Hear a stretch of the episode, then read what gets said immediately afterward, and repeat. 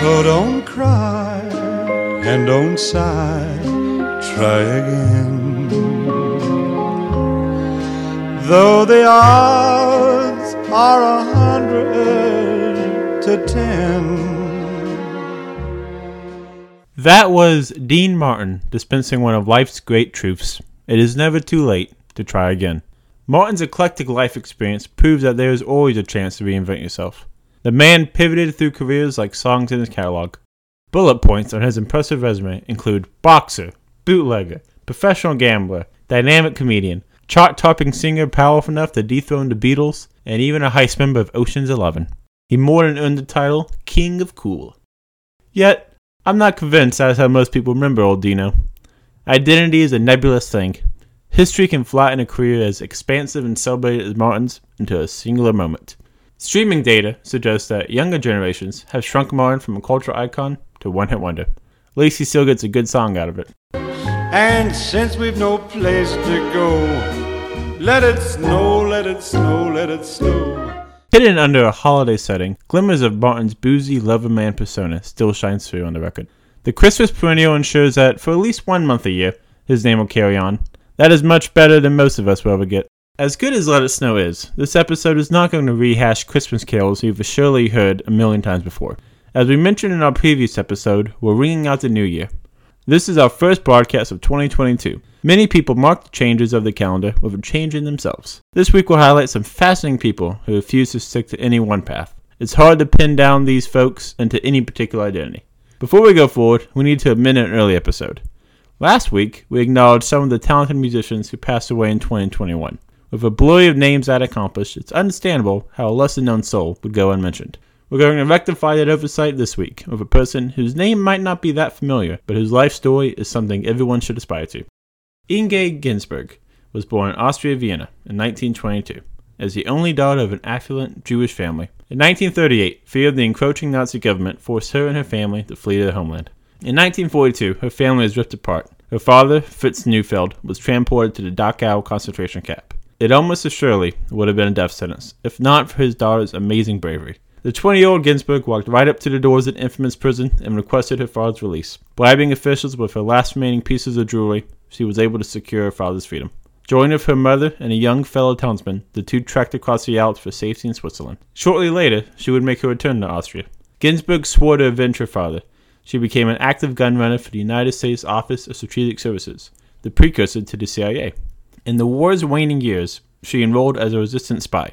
Her work during mission Operation Sunrise was instrumental in forcing Italy's surrender. Her efforts secured the clause that prevented cultural treasures, such as Leonardo da Vinci's Last Supper, from becoming one more casualty of the battle scarred country. After the war, she headed for Hollywood with her husband, Otto Kollmann. The couple found remarkable success as a songwriting duo, hitting records for such stars as Rosemary Clooney, Nat King Cole, and Dean Martin, including his Try Again, the song we played at the beginning of the show. The marriage helped create at least one standard, Que sera, sera. The passive mindset of whatever will be, will be was the complete opposite of Ginsberg's personal spirit. Ginsberg was the agent of her own fate. Ginsberg did not let shifting musical taste or advanced age stop her from pursuing her dreams. In 2013, she released the latest chapter of her musical career. Debuting at the Eurovision Song Contest, Ginsberg rebranded herself as a frontwoman for a doom metal band called Inge and the Tritone Kings. With her traumatic background, it's not that surprising that she related to a more macabre sound. It is surreal to hear a 92 year old woman growl out lines about worms chewing her flesh. While eliminated from the preliminary rounds of the contest, her rock and roll quest continued all the way to her last days. A lifetime of bravery, creativity, and perseverance ended on July 20th, 2021. It's hard to find one word to capture all the fascinating turns throughout Ginsberg's 90 years, but she certainly made the most of them. Don't be like sheep. Don't be asleep. Be awake. The James you must wake. Hi, this is Jeff Youngman, and with me is the son of heavy metal grandpa, Nate Youngman. As Nate said in his intro, this is our first New Year episode, and we're going to talk about New Year, New Me. Act 1 Born Turban Wild. You get the best of both worlds. Mix it all together, and you know that the best of both worlds.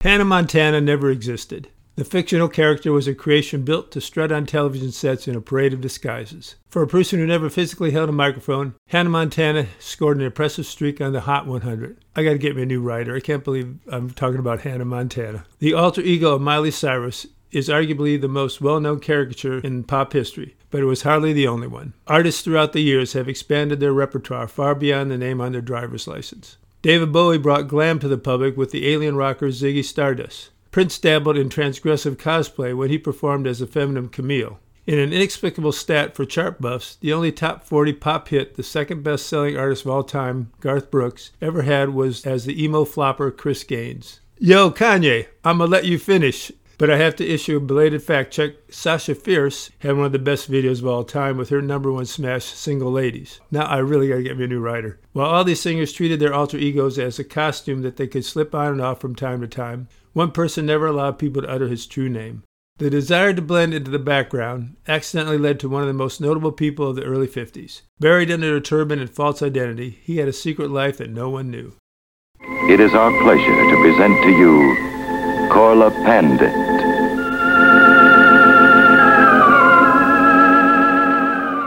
Before Liberace, there was Korla Pandit. He was billed as a pianist from New Delhi, India. He dazzled national audiences from 1949 to 1953 with his unique keyboard skills and exotic compositions on the Hammond B3 organ. He appeared on Los Angeles local television in 900 episodes of his show Korla Pandit's Adventures in Music. He was smartly dressed in a suit and tie or in a silk brocade Nehru jacket and cloaked in a turban adorned with a single shimmering jewel. The mysterious spiritual Indian man with his hypnotic gaze and sly grin was transfixing. Pandit's show was popular with folks who, ironically, were into tiki torches and vintage cocktails. Folks who wanted to overlook rock and roll or step into a time machine and come back before rock and roll first existed. His work, cheesy as it could get, transcended kitsch. He knew how to play to the camera and reach his audience with his galvanizing eyes bolstered with a glittering jewel. He took the organ, an unpopular instrument associated with soap operas and roller skating rinks, and made it sexy and magical.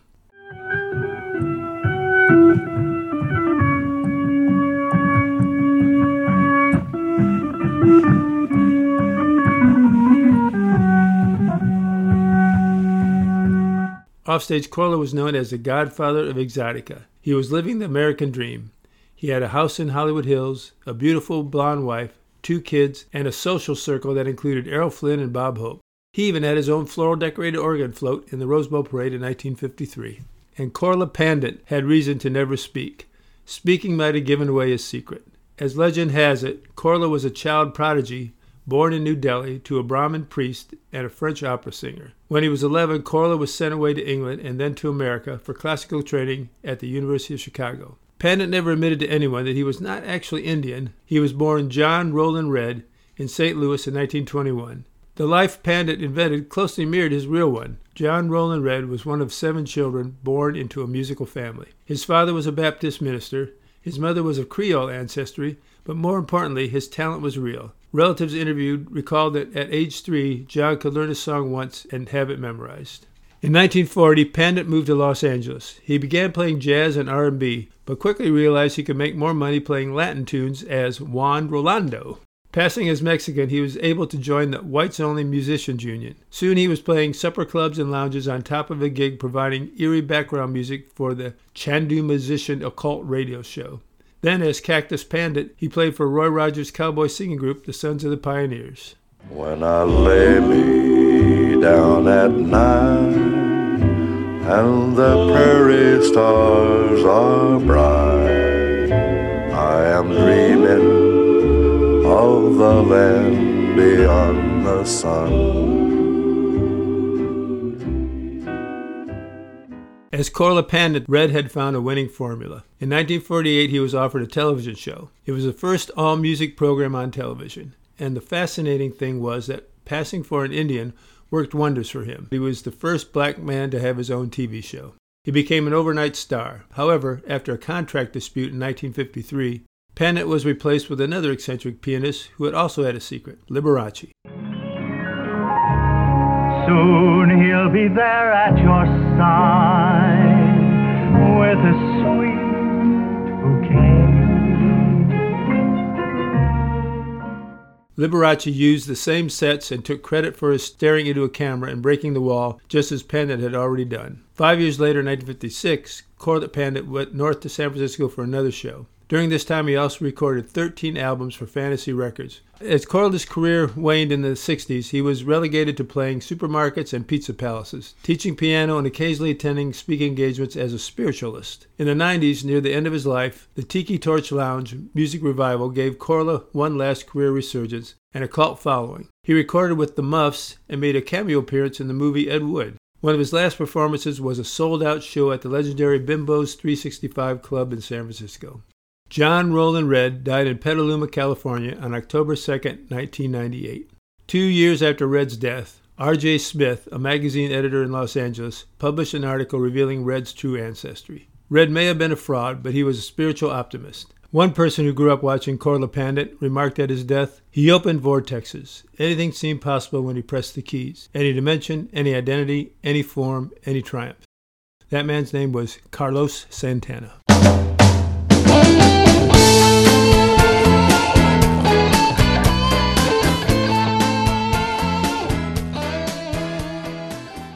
You're listening to WOHM Charleston, 96.3 Ohm Radio. All right, Dad. Great story. Panned it? More like praised it. I still need to talk to my writers. All right, now it's time for my act. Close to you, F.O.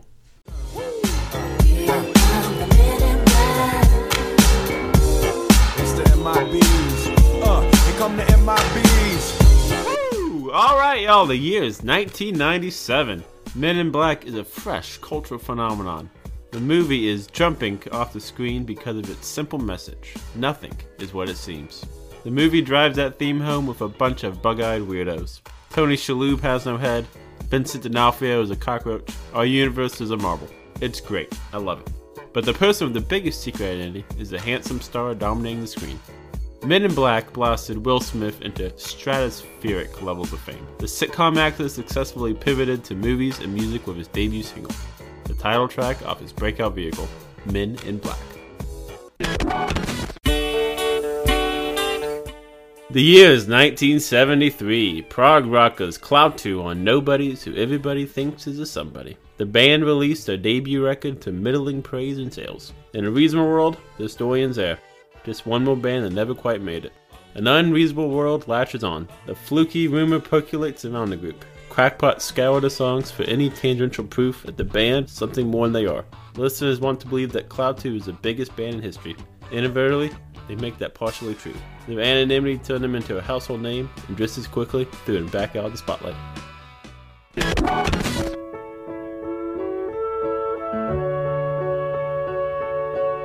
The year is 1976. Karen and Richard Carpenter, to quote one of their many hits, are on top of the world. Since their Grammy win for Best New Artist in 1971, they've released six top 10 albums and notched 12 top 10 hits. Three of those climbed all the way to number one. That success breeds imitators. Karen's wholesome coos and Richard's starry-eyed production set the template for early 70s soft rock boom. As the embodiment of easy listening, critics dismissed the brother sister duo as saccharine dorks. A frustrated Richard Carpenter proposes the band change up the sound. With his gold-plated track record success, what's the worst that can happen?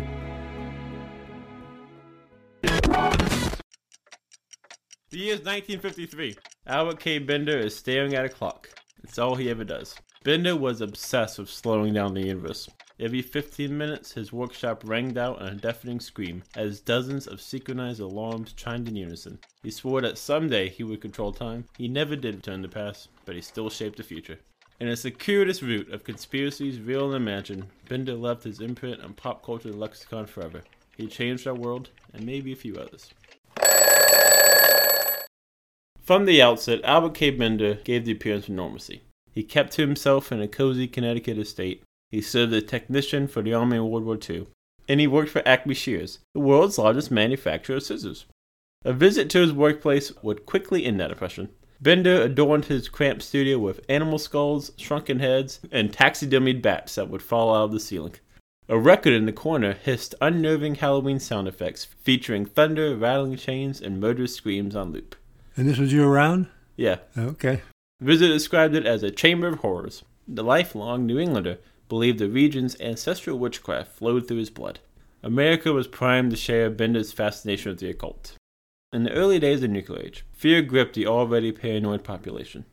At the same time, a series of unexplained UFO sightings in the southwest threw the country into a panic. Bender needed to find answers to the mysterious phenomenon. In 1952, he launched the International Flying Saucer Bureau, one of the earliest organizations exclusively dedicated to studying alien sightings. The group issued a monthly newsletter of recent encounters and offered potential theories for the seemingly inexplicable events. Under Bender's tenure, the Bureau grew to 600 worldwide members. By 1953, Bender was talking about building a new headquarters to accommodate the rapidly expanding operation. Then, seemingly out of nowhere, the magazine closed without telling anyone. IFSB was plagued with problems from the start. Bender kept reporting odd occurrences around the office. He was hounded by ill health, strange, silent phone calls, and an encroaching sense that he was being watched. By November 1952, it was no longer just a feeling. That fall, Bender went to a matinee show at a local movie theater. A stranger sat in the corner. The cloaked figure eyes glowed a bluish tint. Bender ran home terrified. The shouting man stood by him in the doorway. Home was no sanctuary. A sickening stench of burning sulfur filled the attic. Blue, incandescent orb floated by his windows. Bender felt his own thoughts turn against him. No place was safe. This was all preface for his worst encounter yet. July 1953. Three pale, wiry gentlemen dressed in black knock on the door. The dark clad figures barge in and flash credentials. They interrogated Bender about his research. For his part, Bender refused to speak, neither did the gentlemen. They used mental telepathy to order Bender to stop publishing immediately or suffer the consequences. To show they meant business, they levitated Bender above the ground and dropped him with a thud. Yeah. All copies of his magazine were confiscated. The strangers dematerialized into yellow sulfuric fog. A year and a half after its founding, the magazine released a final issue in October 1953. It ended with this cryptic warning. The mystery of flying saucers is no longer a mystery. The source is already known. We advise those who engage in saucer work to be very cautious. In 1956, Albert Bender finally was willing to come forward with his bizarre tale. Fellow IFSB worker Gray Barker recounted Bender's experience in the book, They Knew Too Much About Flying Saucers. There, Bender coined a phrase that has become synonymous with conspiracy lore itself Men in Black.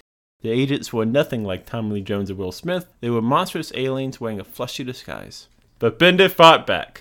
He traveled to the secluded edges of Antarctica, jumped an interdimensional portal, and traveled to the home planet of Kazik. And this is where he did perhaps the weirdest thing of his whole life. He quit. He never talked about aliens again. That's the first sane thing I've heard the whole time you've been talking. He moved to California and lived something resembling a normal life. Despite his um, interesting stories, Bender did not struggle finding followers among Hollywood's elite. He hobnobbed with major celebrities like John Wayne, Vivien Leigh, Otto Preminger, Fred Astaire, and Vincent Price. But his dearest relationship was with Max Steiner, the pioneering film score composer for Golden Age classics like King Kong, Gone with the Wind, and Casablanca. Bender became one of Steiner's major patrons. It was a good bet. Seven years after Bender was flying high in the saucer, Steiner was flying high in the charts. In 1960, Percy Faith's cover of the Steiner penned theme from a summer place became the longest running number one of the year.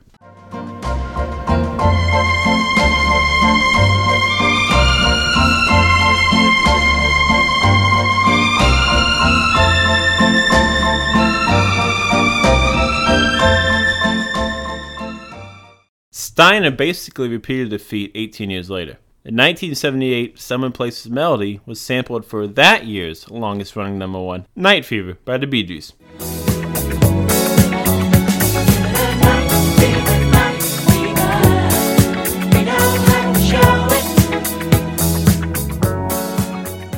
Right as one 70s juggernaut stormed the charts, another was in retreat.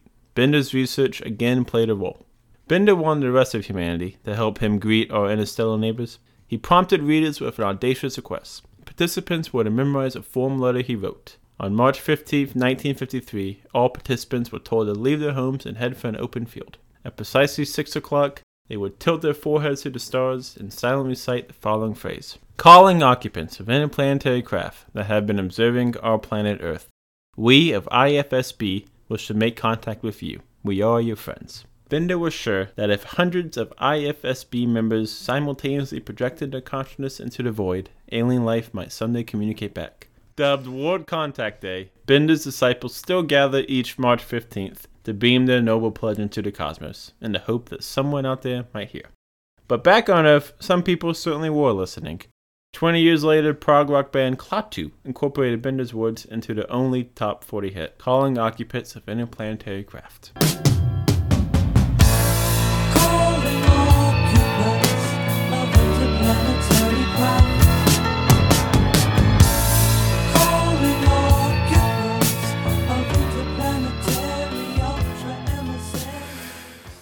Upon release, the single languished in obscurity, a weird song by a weird group. Like the thought waves in space, it took a while before anyone paid attention.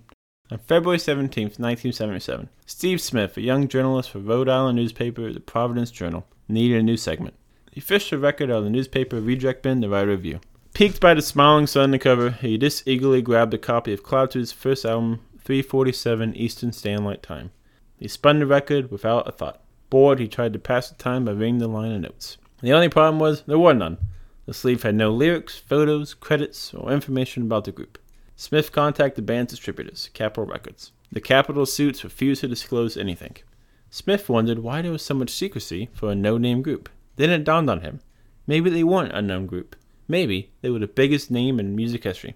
He re-listened with New Year's. It was now clear. Klaatu was secretly the Beatles. Yeah. Released seven years after the group's breakup, Smith heard the Fab Four's fingerprints all over the records. The vocals were obviously Paul, the drumming had the classic Ringo feel, and the guitar work sounded exactly like Blue Jay Way period George Harrison. When he called Capitol to confirm his suspicions, they said, Klaatu is just a mystery group. Quite the auspicious word. The denial was all the proof he needed. He published a headline, Could Klaatu be the Beatles? Mystery is a magical tour. The article kickstarted Klaatu Mania, the Beatles fans longed for any new material from the group, raided record stores to get their hands on a copy. Conspiracy theorists snatched up 20,000 copies a day in the United States trying to find any hints. The mystery pushed the album all the way to number 32 on the Billboard Top 200. Eagle eyed fans further decoded more subtle clues. I'm going to run down some of the main ones right now and tell me what you think. The record was sent out by Capitol, the label that distributed Beatles albums in America. Oh, that's true. They did that. Yeah. Like the Beatles, Klaatu recorded with London Philharmonic Orchestra. So did the Moody Blues. Okay. The album begins with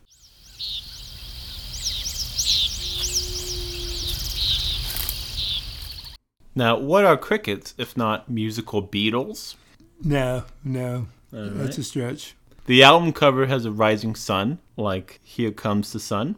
How about the Animals House of the Rising Sun? Uh-huh. This is my favorite. The sleeve of Ringo Starr's 1974 solo album, Goodnight Vienna, features a drummer standing aboard a spaceship next to the alien antagonist from the 1951 science fiction classic, The Day the Earth Stood Still. The name of that alien? Klaatu. I don't think it proves anything. If you thought that was a stretch, take a look at the album's name, 347. We can read those numbers two ways. It's either the number of letters in each word in a phrase, the fake Beatles. Oh, please. Or a more symbolic read is that 7 is the number of letters in the Beatles. So 3 and 4 are the group breaking up because 3 plus 4 equals 7, and 7 is them returning as a whole. No, no, not even close. Alright, you thought that was tenuous? Get a load of this. So, one song of the album is called Sir Bodsworth Rubblesby, and I'm sure that means nothing to a sheeple like you. No, it doesn't mean anything. Yeah. So let's break it down word by word. So, Sir, it's a noble title, like how the is also a title. That's true. Moving on. Bodsworth. Bods means bodies, meaning people. You Worth, can't, you can't even say it right. worth meaning importance. So, so far we have important people. And our last word, Rubblesby, can be broken down into rubbles and by. Rubbles is rocks, like in a quarry. By is, now hear me out, the word by. So, Yeah. no tricks there. Anyways, you end up with the phrase, the important people by quarries. Further decipher that, the quarrymen. Yeah, I knew that was The coming. original name for the band. yeah, hmm. So, slam dunk, boom shakalaka, they're the Beatles. All right. Now, if Evan is that strong, it's no wonder everyone was so convinced. The hype crashed down in a rather boring way. Dwight Douglas, the program director for WWDC, went to the Library of Congress and visited the copyright register. Instead of Lennon, McCartney, Harrison, and Starkey, the names on the form were John Woloschuk, D. Long, and Terry Draper. As soon as the truth came out, the media backlash was immense. The fan base abandoned them. Every album sold less and less numbers until they finally matched the Beatles in one way. They broke up. Now, one of the people who got swept up in the brief Klaatu fervor was Richard Carpenter. Carpenter loved the Albert K. Bender memorial track, calling occupants of interplanetary craft. Not only did he appreciate the inspirational plea to reach a hand out into the stars, he thought it was just a song to save his career. By the tail end of the 70s, the Carpenters' incredible streak of syrupy hits was starting to stall. Both Karen and Richard blamed their slowed fortunes on the public personas. They resented their unfair reputation as sentimental snooze fests. They wanted a clear break from the public image that paved their course on the hit parade. Karen singing about aliens should do the trick. Oh yeah, that was a great career move there. Calling Occupants was the second single the duo released off their 1977 album Passages. Though it received substantial airplay in Europe, the record was a disastrous critical and commercial bomb stateside. The ill-fated record proves to not tamper with a working formula. The desire to shake up the sound fumbles in many misguided choices. The record opens with sweet, innocent Karen going on a satirical racist rant about how her Ecuadorian maid needs to learn English. Three minutes of runtime are eaten up by introducing communist radicals to preface Karen's take on Don't Cry For Me, Argentina. It remains the only Carpenter's album to feature vocals by Che Guevara. By the time Karen tries her hand on a Hey Belafonte Calypso track, the Alien song is pretty low on the list of problems. The streak as hitmakers was over. Passengers was the first Carpenter's album to not go gold or feature a top 20 hit. The band never returned to the top 10. They functionally retired. Six years later, Karen died of heart failure at the far too young age of 32. Public taste is a fickle thing. A momentary reinvention could forever rewrite your career. But Will Smith, a mid-career change launched him into a level of superstardom that still carries him to this day. Any amount of talent Klaatu had could never live up to the identity others forced upon them. The cheery public image that secured the Carpenters a spot in the top was as much an asset as an anchor. Their attempted rebranding all but ushered their end. Maybe those flying objects had the right idea. It's good to be unidentified. To send the message, we declare World Contact Day. All right, Nate, great show. I agreed with everything you said. Hey, wait a sec, I didn't write that. While I go check this out, Nate, do you have anything to close us with? Why, yes, I do, Dad. Our stories so far have been about people who made a career out of changing careers. We're going to close out for a person who did not have much say in the matter. His new life seems to have been ordained by God Himself. The majority of Tony Cicoria's life was spent pursuing one important, if not particularly glamorous profession orthopedic surgery. It's not a career one chooses half heartedly. By the time he earned his bachelor's degree, passed the MCAT, graduated medical school, enrolled in residency, and passed a licensing fellowship, nearly half of his 42 years was spent working towards his one goal. Then, in an instant, he threw it all away. To be fair, it wasn't really his choice. In 1994, Cicoria had a grand old time at a family picnic. Yet, a nagging thought would not let him enjoy his fun. He felt bad that his elderly mother could not attend the mixer. The gathering dispersed as storm clouds brewed over the horizon. He still had enough time to check in on his mom. He left for a payphone and a dial number. While talking into the receiver, a young woman knocked on the door, urging him to wrap up the call. Soaked from the rain, she needed a dry place to seek shelter. Cicoria tried to hang up the phone, but his mom was not quite through chatting. I can sympathize with that plight. Eventually, his mother ran out of random things to talk about. He set the phone back on the receiver, all set to head out. And then. Lightning struck the booth. The metal frame jumped with electricity. The stored energy kicked through his nerves. He landed out on the pavement. For a moment, he recalls flying backwards, his ethereal spirit floating over the bewildering sight of his charred, lifeless body. Luckily, that impatient bystander next in line was a registered nurse. The woman performed CPR. His spirit flew back into his earthly vessel. He lived again, but not the life he knew before. One does not get smote by the heavens and walk away unscathed. In fact, he found it hard to walk at all. He went to physical therapy for a while, and there was still some lingering side effects. He would have occasional memory slips and forget the names of diseases, surgical procedures, and longtime friends. But perhaps the weirdest side effect was an intense craving to listen to Frederick Chopin. Before the incident, Cicoria was completely ambivalent about the manic composer. Yet he could not help himself from cranking out the minute waltz. You know, sometimes you gotta let the fret out. Oh yeah. The once indifferent surgeon felt an overpowering urge to play the piano, an instrument he never touched before. Wherever he went, classical music echoed in his head. One night, he dreamed of himself performing in a world class opera house. He awoke in shock, music still ringing in his skull. He jumped out of bed to write the sketch of the melody he could remember. Music flowed through him like the current once did. Despite being unable to read music, he had somehow had the innate ability to compose as he played. He became convinced that the lightning bolt was a sign from God, directing him to dedicate his life to the piano. Fourteen years later, Tony walked out onto a New York stage and played his debut composition to an audience of thousands. Logically, this piece was called The Lightning Sonata, an astounding feat for someone whose talent came virtually like a bolt out of the blue.